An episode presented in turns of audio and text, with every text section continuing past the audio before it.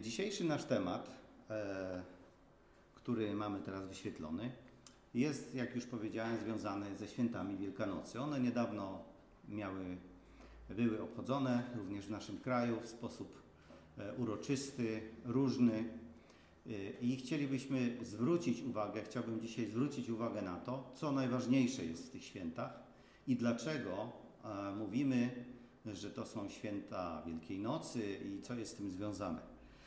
Będziemy posługiwać się, drodzy Państwo, Biblią. Biblią w sensie takim, że to jest kanon Biblii protestanckiej.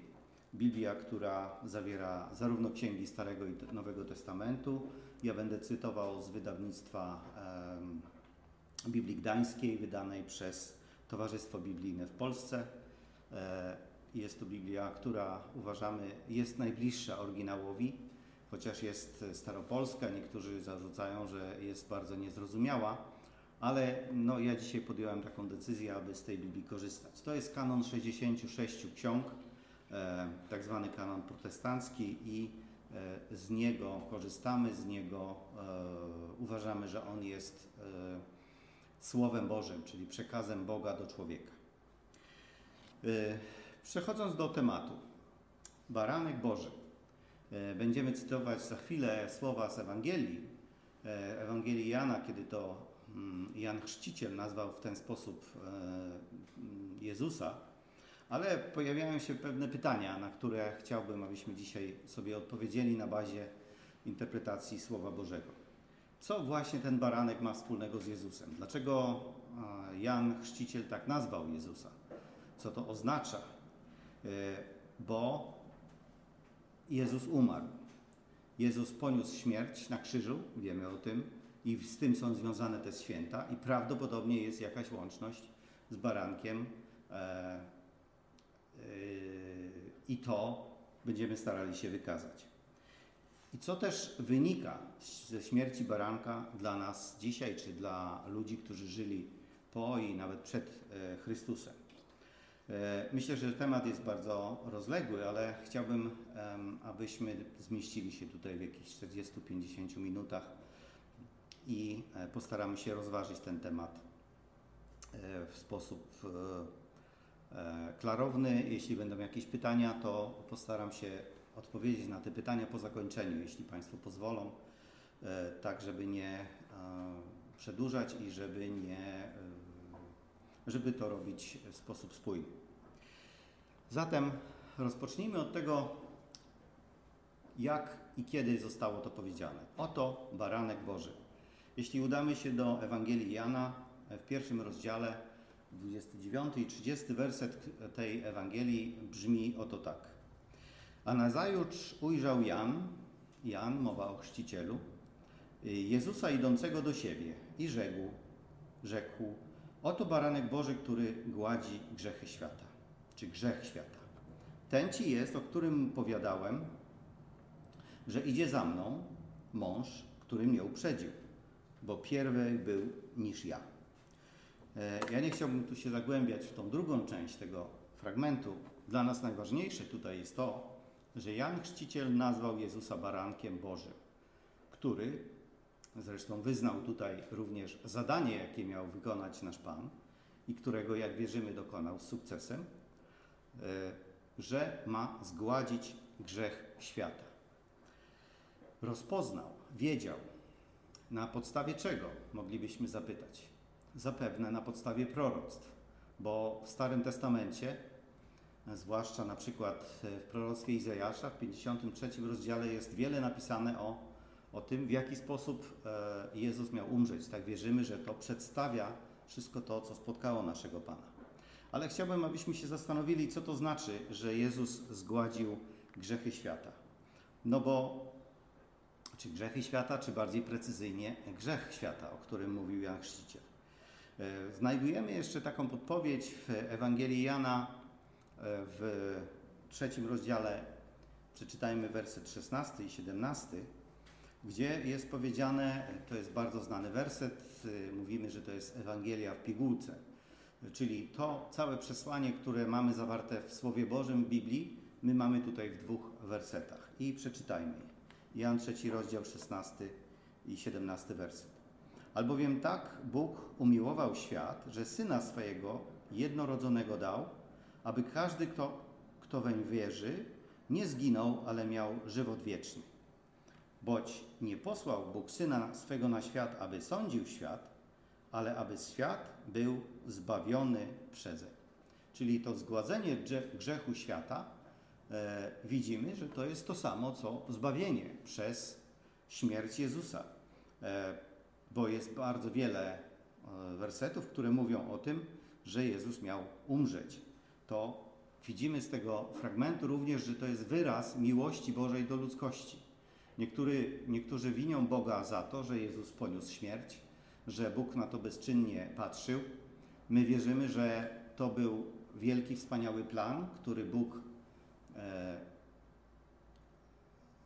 zaprojektował w precyzyjny sposób, aby odkupić Adama, który poniósł e, śmierć w wyniku nieposłuszeństwa boskiego prawa.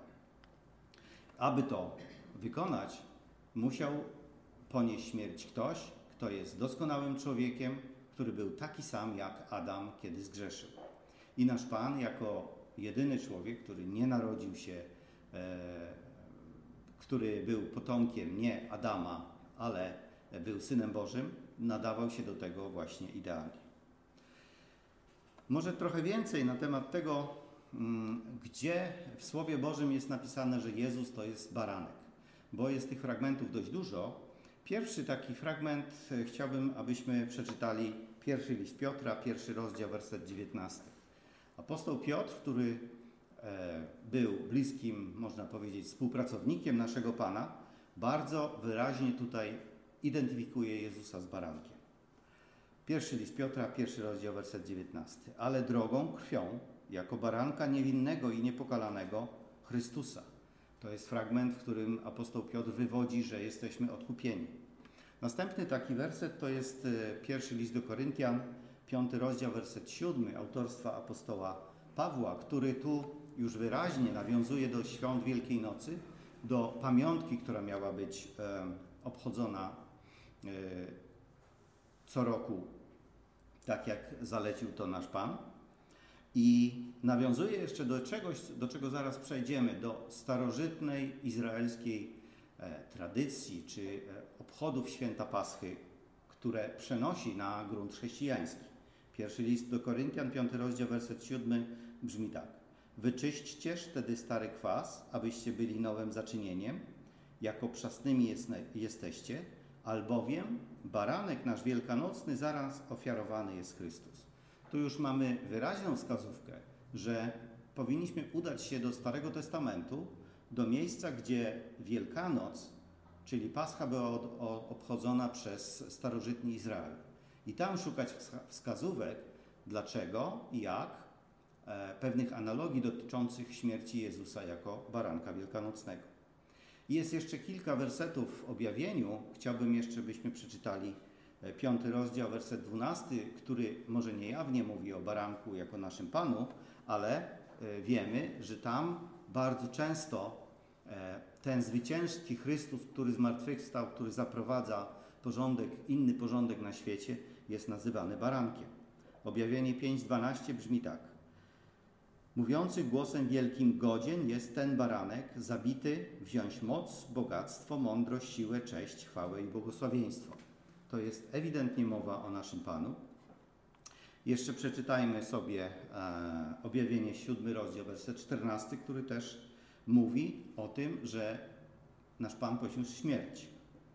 Objawienie siedem czternaście. I rzekłem, Panie, Ty wiesz, i rzekł mi, ci są, którzy przyszli z ucisku wielkiego i omyli szaty swoje i bie, wybielili je we krwi barankowej.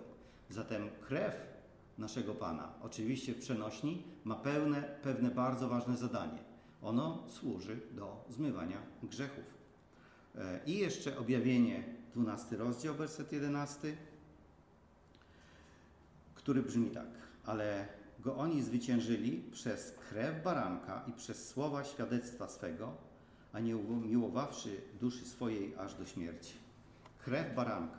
Widzimy zatem, że coś jest bardzo ważnego na rzeczy. Śmierć Jezusa, przelana Jego krew, to zresztą, co mówił w czasie ustanawiania Ostatniej Wieczerzy, że przelewa krew, daje swoje ciało za cały rodzaj ludzki i żeby uczniowie czynili tak co roku na Jego pamiątkę. Ale pójdźmy do źródła, do tego, co się stało w Egipcie, kiedy Izrael starożytny wychodził z niewoli, Izrael, z niewoli egipskiej. Mamy to napisane w drugiej Księdze Mojżeszowej, w dwunastym rozdziale. I tutaj przeczytamy dłuższy fragment, to jest piąty, szósty, dwunasty i trzynasty werset. Bo tu jest opisane, jakie warunki miał spełniać e, baranek i zastanowimy się, w jaki sposób nasz Pan spełnił te właśnie warunki. Jest napisane tak, jak Bóg kazał Mojżeszowi. Baranka zupełnego, samca rocznego mieć będziecie, z owiec albo z kóz weźmiecie go i będziecie go chowali aż do czternastego dnia miesiąca tego i zabije go wszystkie zgromadzenie, zebranie zgromadzenia izraelskiego między dwoma wieczorami. Gdy przejdę przez ziemię egipską tej nocy i zabiję wszelkie pierworodne z ziemi egipskiej od człowieka aż do bydlęcia i nad wszystkimi bogi egipskimi wykonam sądy, ja Pan. A będzie wam ona krew na znak na domach, w których będziecie, bo ujrzawszy krew minę was, że nie będzie u was plaga ku zatraceniu, gdy będę zabijał w ziemi egipskiej. Jest tu kilka fragmentów, które e, fragmentarycznie, można powiedzieć, opisują sytuację, która była w starożytnym Egipcie, kiedy Izraelici zostali wyposażeni w pewne narzędzie, które miało ich uchronić od śmierci pierworodnych i była to część dziesiątej plagi, która miała umożliwić wyjście Izraela z Egiptu. Dzięki tej krwi z baranka zabitego, jak mamy tutaj powiedziane, między dwoma wieczorami, przez całe zgromadzenie da, danego domu, ta krew pokropiona na drzwiach i e, pokropiona na odrzwiach była znakiem dla anioła, że nie miał minąć ten dom i nie zabijać pierworodnych. I mo- moglibyśmy zapyta- zapytać, jaka jest ta symbolika, w jaki sposób nasz Pan wypełnił ten obraz baranka paschalnego. Otóż samiec jednoroczny, o którym czytaliśmy w tych wersetach, to jest właśnie doskonały człowiek. To jest ktoś, kto nie popełnił grzechu, kto jest całkowicie sprawiedliwy i takim rzeczywiście był nasz Pan. Odłączenie od stada dziesiątego Nisan, o którym też czytaliśmy w wersetach, miało takie znaczenie, że w tym samym dniu według kalendarza żydowskiego, w czasie, kiedy nasz Pan wjechał do, do Jerozolimy na oślęciu, został przeznaczony przez starszych narodu izraelskiego w owym czasie, że ma umrzeć, aby niecały naród był zgubiony. Zabicie baranka wielkanocnego, paschalnego, czternastego Nisan miało miejsce dokładnie tak i dokładnie wtedy, kiedy zabito naszego Pana. Baranka zabijał całe zgromadzenie, zabijało całe zgromadzenie, jak czytaliśmy. I śmierć Jezusa również wymusił cały naród izraelski. Wymusił w sposób bardzo wyraźny, nawet mimo tego, że Piłat, namiestnik rzymski, chciał uchronić Jezusa od tej śmierci, to Żydzi wołali: ukrzyżuj, ukrzyżuj go. Więc to też ma bardzo doniosłe znaczenie. I wreszcie krew baranka ratowała Izrael. I to nie tylko wyratowała od bezpośredniej śmierci pierworodnych, którzy byli w Egipcie, ale umożliwiła tym wszystkim, którzy byli w domach, wyjście z niewoli. To pięknie przedstawia nam, że wiara w krew Jezusa, wiara w Jego ofiarę, wiara w to, że co zrobił dla ludzkości, może dać ochronę i może prowadzić ludzkość do żywota wiecznego. To bardzo ważne znaczenie dla nas na dziś. Zatem yy, wróćmy teraz do Nowego Testamentu i chciałbym udowodnić już ponad wszelką wątpliwość, że nasz Pan jest właśnie tym barankiem wielkanocnym, który został na początku przedstawiony w starożytnym Egipcie i on wypełnił bardzo e, dużo tych elementów, które tam widzieliśmy. E, otóż pierwsze to apo, nie apostoł, tylko Jan Chrzciciel, który zauważył i stwierdził z pełną odpowiedzialnością, zidentyfikował ten wypełnienie tego obrazu, czyli że nasz Pan będzie realizował to, co zostało opisane w drugiej Księdze Mojżeszowej. Również czytaliśmy, że e, czytaliśmy jasne dowody w Nowym Testamencie zarówno apostoł Piotr, jak i apostoł Paweł, jak i wreszcie apostoł Jan w Objawieniu, mówią o tym, że barankiem jest nasz Pan. Wszystko to, co działo się z naszym Panem, czyli większość tych rzeczy bardzo ważnych elementów zostały przepowiedziane w Starym Testamencie. Część w obrazie, którym czytaliśmy w Egipcie, część w proroctwie Izajasza w pięćdziesiątym trzecim czy w innych rozdziałach, część w psalmach. Niektóre rzeczy są tak dokładnie opisane, że gdy dzisiaj to czytamy, to aż to mrozi krew w żyłach. W jaki sposób nasz Pan cierpiał, zanim oddał życie na korzyść każdego z nas. Ale moglibyśmy zapytać, zapytać e, dlaczego Jezus musiał umrzeć? Co takiego musiało, co wymagało? Możemy odpowiedzieć, e, że Jezus zdawał sobie po pierwsze z tego sprawę, a po trzecie, po drugie, to sprawiedliwość boska wymagała tego. Sprawiedliwość boska, proszę Państwa, nie jest to taka rzecz jak sprawiedliwość ludzka, której można e, przemówić w jakiś sposób pewnymi argumentami, aby zmienić wyrok sądu, można skorumpować jakiegoś sędziego. W sprawiedliwości boskiej jest jedno bardzo ważna rzecz, że ona jest stała i niezmienna. Dlatego za śmierć Adama, który przekroczył prawo Boże, musiała zostać e, zamieniona na śmierć kogoś, kto zastąpił Adama w tej śmierci. I to był nasz Pan. Czytamy o tym, że nasz Pan się miał świadomość tego, że musi umrzeć i musi wykonać tą misję. I znał te wszystkie elementy Starego Testamentu, których część przywołałem. Mamy to napisane w Ewangelii Mateusza w szesnastym rozdziale, w dwudziestym pierwszym wersecie. A odtąd Jezu, począł Jezus pokazywać uczniom swoim, iż musi odejść do Jeruzalemu i wiele cierpieć od starszych, i od przedniejszych kapłanów i nauczonych w Piśmie, a być zabitym i coś jeszcze bardzo ważnego, trzeciego dnia zmartwychwstać. Jezus wiedział, że musi zostać zabity, że musi oddać swoje życie, doskonałe człowieczeństwo, przelać swoją doskonałą krew w, za rodzaj ludzki, za wszystkich ludzi, którzy są przedstawieni w Adamie i że to jest właśnie Jego misja. Drugi werset, który chciałbym tutaj przywołać, to jest apostoł Paweł, który w pierwszym liście do Koryntian, piętnastym rozdziale, trzecim wersecie mówi: albowiem naprzód podałem wam, co mi też wziął, czyli czego się dowiedziałem, iż Chrystus umarł za grzechy nasze według Pism. Tutaj apostoł Paweł robi pewien skrót myślowy, że Jezus nie tylko umarł za grzech Adama, który był grzechem pierwszym i który z którego powodu trzeba było oddać krew doskonałego człowieka, ale również umarł za grzechy wszystkich nas. To znaczy, że wszyscy my, którzy jesteśmy niedoskonali, którzy grzeszymy, jeśli uwierzymy w krew Jezusa, jeśli uwierzymy w Jego ofiarę, możemy mieć te grzechy odpuszczone. I to jest bardzo ważny zarys tego całego zagadnienia. I na koniec apostoł Paweł mówi, że według Pism, czyli to było przepowiedziane w Starym Testamencie.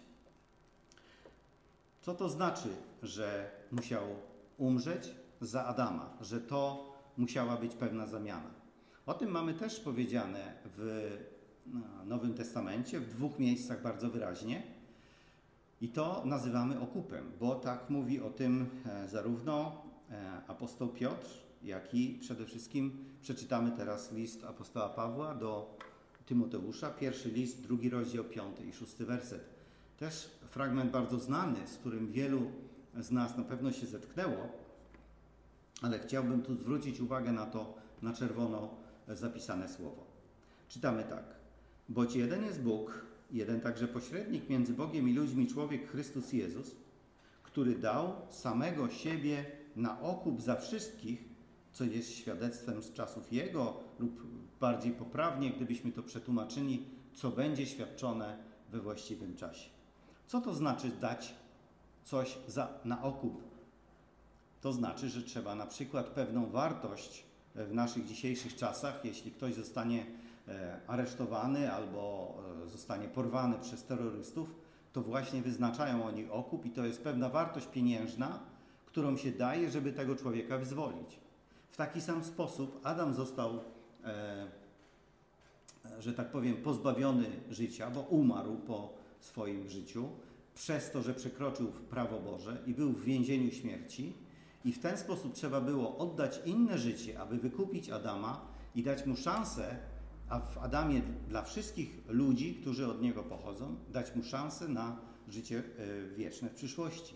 I na tym polegał ten okup. Okup musi być rzeczą, która jest równoważna, która wystarcza, ale nikt nie daje okupu, który jest zbyt duży, bo nie ma to sensu. Zatem widzimy, że Jezus i Adam byli, byli doskonałymi ludźmi, którzy byli równoważni.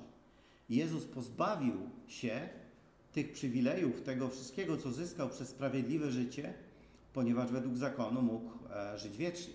Ale On oddał to na korzyść Adama i nas wszystkich w e, przyszłości. I pierwszy list Piotra, który też chciałbym jeszcze, żebyśmy mm, tutaj przywołali. Pierwszy list Piotra, trzeci rozdział, werset osiemnasty.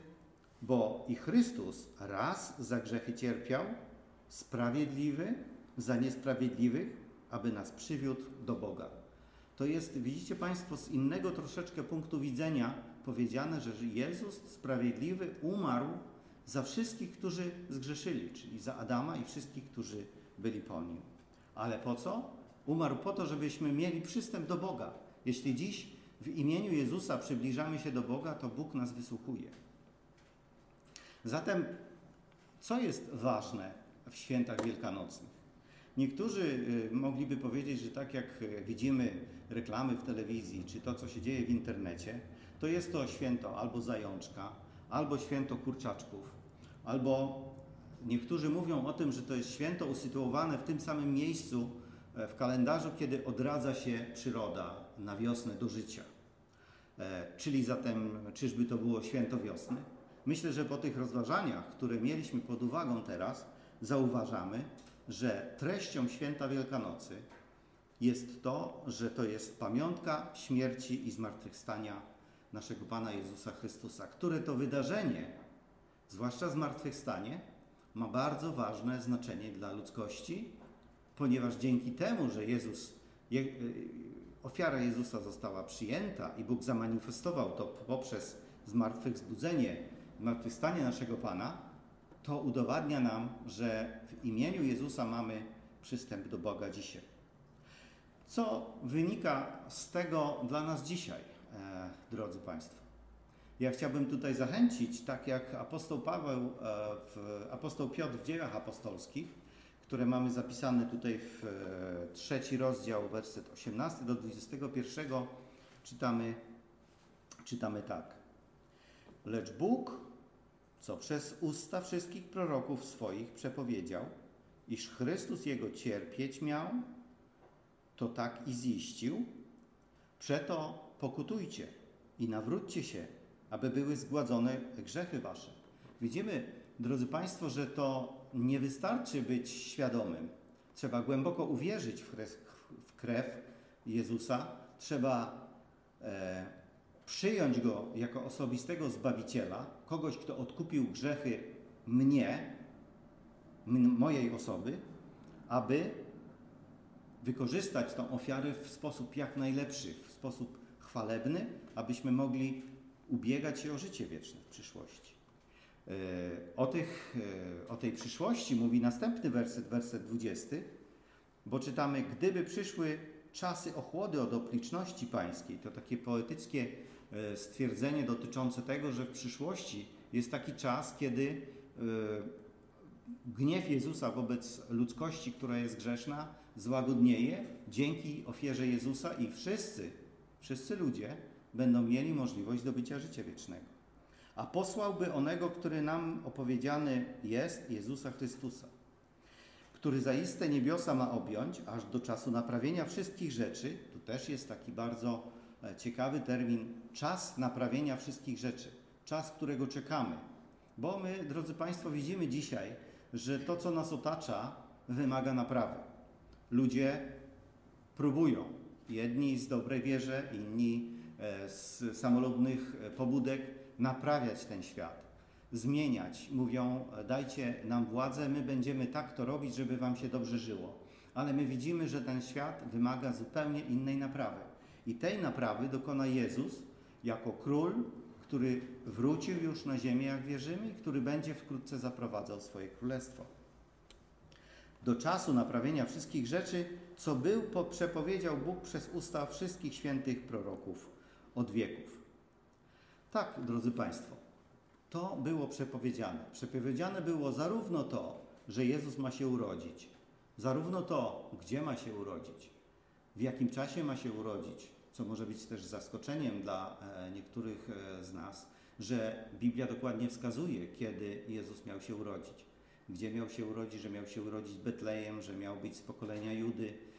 Inne elementy, które bardzo wyraźnie są pokazane w Starym Testamencie, zarysy Jego życia, zarysy Jego cierpień. Wszystko to jest w Biblii. I teraz to, że Jezus przyszedł, wykonał swoją misję, poniósł śmierć. I teraz Jego ofiara, Jego zasługa, to wszystko, co wypracował, mówimy, ta wartość okupowa, będzie wykorzystywana dla każdego człowieka w przyszłości, który będzie mógł po zmartwychwzbudzeniu wykorzystać ten okup, aby starać się zdobyć życie wieczne. Podsumowując powoli te myśli, chciałbym powiedzieć, że powiedzieliśmy o tym, że Wielkanoc to nie jest święto zajączka ani kurczaczka. To jest święto naszego Pana. Pytanie, kiedy my powinniśmy je obchodzić? Nie chcę tutaj wchodzić w szczegóły, ale to jest święto bardzo ważne dla wszystkich chrześcijan, którzy wierzą w Jezusa Chrystusa. To nie jest jedynie symbol życia odradzającego się na wiosnę. To pamiątka śmierci i zmartwychwstania naszego Pana Jezusa, który wypełnił obraz baranka paschalnego. Tego starożytnego baranka, który był zabijany przez Izraelitów w Egipcie po to, żeby umożliwić im wyjście z niewoli egipskiej. W taki sposób, jak starożytny Izrael został wybawiony z Egiptu, w taki sam sposób baranek, nasz Pan, baranek Boży, wybawi cały rodzaj ludzki ze śmierci wiecznej. I tak o tym w to wierzymy. I ostatnie takie stwierdzenie, które na tym slajdzie jest zawarte, że jedynie przez, dzięki naszemu Panu, jedynie przez wiarę w Niego, w Jego ofiarę, w Jego stanowisko, w to, co zrobił dla nas, my możemy otrzymać przebaczenie grzechów i dostęp do Boga już dzisiaj, ale również wszyscy ludzie w przyszłości po zmartwychwzbudzeniu. Dlaczego tak twierdzę? Jeszcze chciałbym kilka wersetów Państwu przytoczyć, mianowicie w pierwszym liście do Tymoteusza, drugi rozdział, werset piąty, jest napisane, że jeden jest Bóg, jeden też pośrednik między Bogiem i ludźmi, człowiek Chrystus Jezus. Zatem to nie da się zrealizować dostępu do, Bożej, do Bożego miłosierdzia poprzez nikogo innego, ani przez żadnego świętego, ani przez y, jakiegoś bohatera narodowego. Jedynym źródłem, jedyną drogą, tak jak nasz Pan powiedział zresztą, ja jestem prawdą, ja jestem drogą do Boga. To jest tylko Jezus Chrystus. I to jest jeden z dowodów, proszę Państwa, na to, że musi nastąpić taki czas, kiedy wszyscy zostaną wzbudzeni ze grobów, poinformowani o tym, co Jezus zrobił dla nich i będą mogli świadomie przystąpić do e, zdobywania życia wiecznego albo świadomie zrezygnować z tego i poniosą śmierć, tak jak im się, e, mówimy o niej, śmierć wtóra, o takiej śmierci Biblia mówi. Ponieważ w innym wypadku to wszyscy ci ludzie, którzy nie znając Jezusa umarli dzisiaj, byliby potraktowani niesprawiedliwie. Bo jeśli mamy w tym wersecie, pierwszy Tymoteusza dwa pięć, powiedziane, że tylko dzięki Jezusowi, że to jest jedyny pośrednik, że Ewangelia Jana trzy szesnaście mówi, że tylko Jezus jest drogą, czy Bóg dał Jezusa po to, żeby człowiek miał życie wieczne? To w jaki sposób ci ludzie, którzy już umarli, a nie znali Jezusa, mogą się o tym dowiedzieć? Byłoby to dla nich bardzo niesprawiedliwe. W związku z tym głęboko wierzymy w to, że przyjdzie taki czas, czas ochłody od obliczności pańskiej, kiedy ludzie zostaną wzbudzeni z grobów. Nie jest to głównym tematem dzisiejszego rozważania, ale to z tego wynika. I jeszcze chciałbym przytoczyć fragment z listu do Efezjan, drugi rozdział, werset ósmy i dziewiąty, który mówi też o tym, że jesteśmy zbawiani przez wiarę. Nie przez uczynki, nie przez postępowanie, ale wiara w Jezusa. Czytamy tak. Albowiem łaską jesteście zbawieni przez wiarę i to nie jest z was, czyli to nie żaden człowiek może zasłużyć sobie na zbawienie, na y, przystęp do Boga. Ale dar to Boży jest. Nie z uczynków, aby się kto nie chlubił. Bardzo wyraźnie tutaj mówi o tym apostoł Paweł do Efezjan, że zbawienie wynika z wiary. Nie jest tu powiedziane, że z wiary w Jezusa, ale na podstawie wszystkich innych elementów i tych, które już żeśmy rozważyli, wersetów, możemy powiedzieć, że wiara w Jezusa jest kluczem do zbawienia i dziś, i w przyszłości. Oczywiście nie chcę powiedzieć, że wystarczy wierzyć i nic nie robić, aby zostać zbawiony, bo za wiarą muszą iść uczynki, tak jak o tym również apostoł Jakub mówi, że wiara bez uczynków jest martwa, ale wiara to jest rzecz podstawowa i ważna na początku. Chciałbym również zostawić Państwa z jednym takim życzeniem moim dla nas wszystkich, abyśmy doceniali rolę Jezusa, abyśmy starali się w życiu nadać Mu bardzo istotne znaczenie dla naszej wiary, dla naszego postępowania, dla naszych uczynków. I może życzeniem moim jest, przeczytam to z pierwszego listu do Koryntian, pierwszego rozdziału, wersetu trzydziestego, gdzie bardzo pięknie apostoł Paweł mówi nam o tym, że jeśli jesteśmy w Chrystusie, jeśli wierzymy w Niego, jeśli chcemy być Jego naśladowcami, to On powinien się, tak jak tu czytamy, który się nam stał mądrością, sprawiedliwością, poświęceniem i odkupieniem. W jaki sposób Jezus może się dla nas stać tymi wszystkimi rzeczami, dać te funkcje? Oby, drodzy Państwo, Jezus stawał się dla nas nauczycielem. Przez to, co mówił w Ewangeliach, przez to, co Bóg zawarł w Słowie Bożym. On chce uczyć nas i bardzo mocno pragnie tego, abyśmy uczyli się Jego, tego wszystkiego, czym jest Bóg, kim jest Bóg, jaki ma charakter, jaki plan przygotował. Jest też usprawiedliwicielem, czyli dzięki wierze w Niego mamy przystęp do Boga. Jesteśmy usprawiedliwieni. Staramy się być uświęconymi również dzięki Niemu, bo ta wiara nas uświęca. I wreszcie wyzwolicielem może być dla nas, tak jak jest odkupieniem. Drodzy Państwo, to tyle w tym temacie, dość telegraficznym w skrócie, ale nie chciałbym wydłużać strasznie tego wykładu. Myślę, że najważniejsze rzeczy dotyczące tego, że Jezus jest najważniejszą ofiarą Wielkanocy, że jest punktem centralnym nie tylko świąt wielkanocnych, nie tylko e, Biblii, ale i powinien być punktem centralnym całego naszego życia. I tego e, z całego serca życzę Państwu, abyśmy w ten sposób postępowali.